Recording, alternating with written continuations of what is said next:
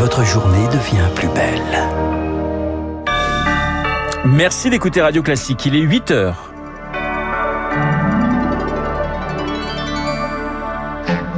La matinale de Radio Classique avec Renaud Blanc. Une mini tornade, des trompes d'eau, des averses de grêle, les violents orages ont fait des dégâts hier soir dans le nord de la France. On fait le point dès le début de ce journal. Le stress monte pour les 530 000 lycéens. Ils passent leur grand oral à partir d'aujourd'hui. Et puis nous irons en Ukraine où la contre-offensive se poursuit. Nous sommes en ligne avec Christelle Brigodeau, envoyée spéciale du journal Le Parisien sur la ligne de front. Radio.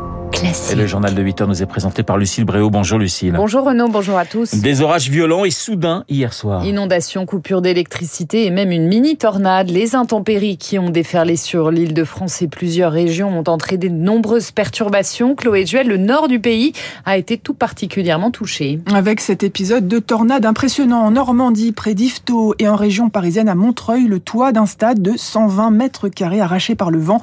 Des toitures d'écoles emportées aussi à Creil. Une rafale de 99 km heure au parc Montsouris dans le sud de Paris. Et de l'eau, beaucoup d'eau, 2 cm tombés en un quart d'heure au Mans, des torrents dans les rues de Dieppe et d'Orléans, Orléans où la gare a été inondée.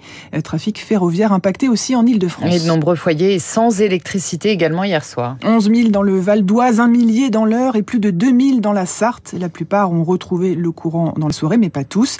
Des orages sont attendus encore dans la journée sur un axe qui s'étire de la Nouvelle-Aquitaine au Grand Est et deux épisodes violents sont prévus demain et jeudi. Les précisions de Chloé Juel a noté qu'il n'y a plus aucun département en vigilance orange aujourd'hui. Euh, c'est dernière ligne droite pour les bacheliers avec le grand oral. C'est l'ultime épreuve. Elle se déroule jusqu'au 30 juin. Les candidats ont 20 minutes pour présenter un des deux sujets préparés en amont.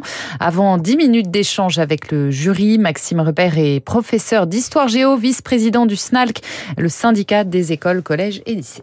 Ce qui est important dans cette épreuve-là, il y a bien sûr le fond, c'est-à-dire les connaissances, l'argumentation, mais il y a aussi la forme. Cette capacité à essayer de convaincre, à instaurer un échange. Il peut y avoir une vision d'une certaine inégalité par rapport à ça. Maintenant, après, les enseignants euh, font en sorte naturellement que les élèves soient prêts le jour J. Et depuis que ça a été mis en place, et on le voit au niveau des résultats du bac, hein, c'est pas une épreuve qui pénalise véritablement les élèves. C'est pas une épreuve couperée. Hein, et c'est quelque chose euh, d'in fine assez formateur pour l'élève, pour son avenir professionnel. Propos recueilli par Julie Drouin, le plan du gouvernement pour lutter contre le surtourisme. La ministre déléguée en charge du tourisme, Olivia Grégoire, le présente ce matin dans le Figaro.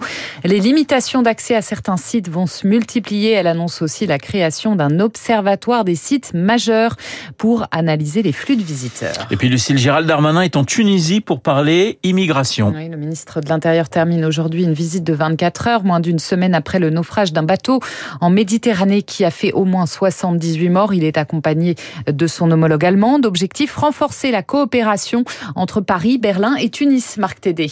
À moins de 150 km de l'île italienne de Lampedusa, la Tunisie est devenue le principal point de départ des migrants en Méditerranée centrale. 14 000 ont été interceptés par la Marine nationale au premier trimestre, cinq fois plus que pour l'ensemble de l'année dernière, et leur profil évolue, détaille Mathieu Tardis, chercheur spécialiste des migrations. Jusqu'au début de l'année, plutôt des Tunisiens, ça c'est lié à la situation euh, économique et sociale de la Tunisie. Et puis là, avec les discours du président cette année contre les migrants subsahariens, a une augmentation des départs d'Ivoiriens Guinéens. L'Union européenne propose plus de 100 millions d'euros à la Tunisie en échange d'un meilleur contrôle des départs, mais le président Kaïs Sayed hésite et refuse que son pays devienne, dit-il, le gardien des frontières européennes.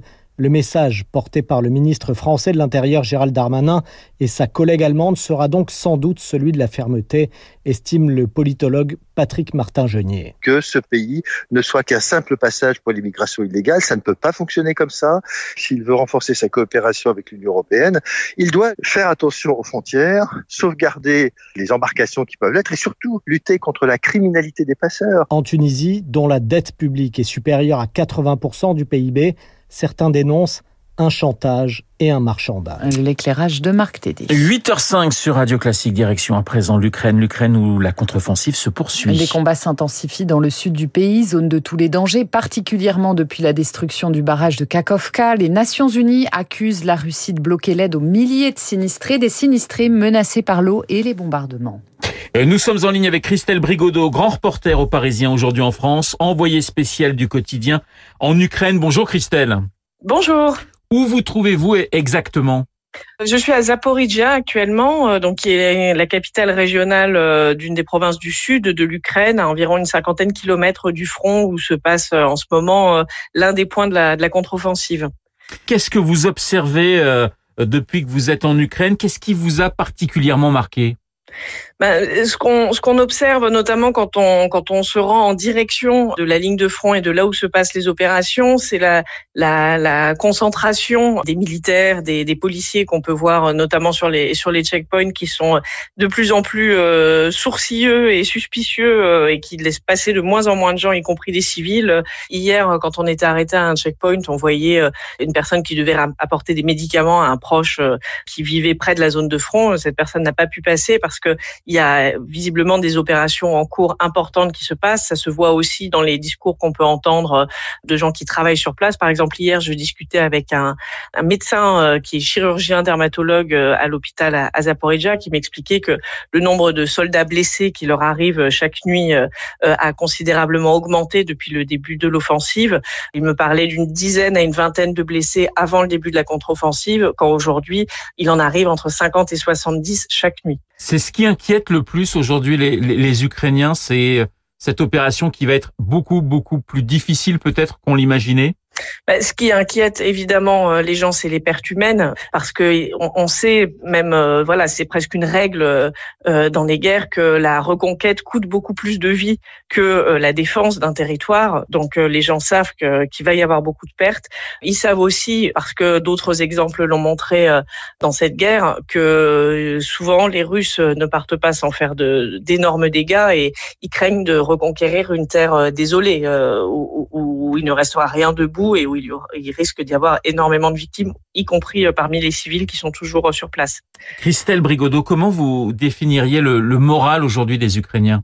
Ben, je dirais qu'ils sont déterminés, mais lucides, comme je le disais. Ils, savent euh, qu'ils s'orientent vers des mois très difficiles, mais il y a toujours cette détermination qu'on sent depuis le premier jour de la guerre à se dire que voilà, l'Ukraine ne peut pas baisser les armes, donc il n'y a finalement pas le choix, qu'il faut y aller. Une dernière question, est-ce qu'il y a une image particulière là qui vous vient en tête lorsque on vous parle de on vous parle de l'Ukraine et on vous parle de sa population? j'ai beaucoup d'images qui me qui me viennent en tête selon les selon les moments. La dernière image que j'ai en tête parce qu'elle est récente, c'est celle de cet aumônier qu'on a suivi il y a quelques jours euh, dans un village qui s'appelle Orikiv, qui est euh, assez proche de la de la ligne de front et ce, cette personne travaille euh, à essayer d'apporter des vivres et des colis humanitaires à la fois aux civils et aussi aux, aux unités de soldats qui sont postés dans la région. Et cet homme incarne assez bien, je pense, l'esprit du moment en Ukraine c'est-à-dire euh, il affiche un optimisme qui paraît euh, démesuré par rapport euh, voilà à la, situation, un optimisme un peu forcené, mais comme il le dit, c'est en fait la seule la seule attitude possible dans cette situation extraordinairement difficile. Christelle Brigodeau, journaliste et grand reporter au, Parisien, envoyé spécial en Ukraine. Merci Christelle d'avoir été ce matin en ligne sur l'antenne de Radio Classique. Et puis un dernier pour la route, l'équipe de France de foot dispute son ultime match de la saison, c'est ce soir à 20h45 au Stade de France contre la Grèce, deuxième de son groupe de qualification pour l'Euro 2024. Le journal de 8h présenté par euh, Lucille Bréau. Merci Lucille, il est 8h09 sur l'antenne de Radio Classique. Guillaume Durand est dans ce studio. Bonjour Guillaume. Ah, je suis pas tout seul. Hein. Vous n'êtes pas tout seul. Un nom mythique d'Assaut. À mes côtés, Laurent Dassault. Bonjour Guillaume. Membre du conseil de surveillance donc du groupe Dassault. Vous le savez, c'est un des fleurons de l'industrie française. Nous allons parler du Bourget. Ça fait 4 ans qu'il n'y a pas eu cette réunion euh, où évidemment le monde entier de l'aviation euh, vient faire à la fois les affaires, présenter ses nouveautés. Il y a aussi toutes les questions qui concernent, vous savez, euh, bah, les, questions de, carburant. comment? Évidemment. Évidemment, voilà, c'est Laurent Dassault qui le précise. Et puis nous parlerons évidemment du de la, situation militaire, puisque le président de la République qui sera là ce matin au Bourget a décidé qu'il y ait une conférence avec des délégations justement de qui viennent du monde entier, pratiquement 200 délégations. Euh, conférence sur la défense aérienne, nous parlerons de tous ces sujets. Et puis quand même un petit peu bah, du côté mythique de Dassault. Marcel, son grand-père. Ouais. Comment tout ça est né Après tout, il y a peu de gens qui le savent. Voilà. Une légende. Une légende et à 8h40, une autre légende, c'est Luc Ferry dans un Oui. genre différent. Oui, mais alors c'est pas le fils de Luc. hein. C'est pas le fils de Jules. Tandis- Ni le petit-fils. Et puis auparavant, l'édito politique avec Alors oui, Guillaume Tabar, bien sûr, 8h10 sur l'antenne de radio.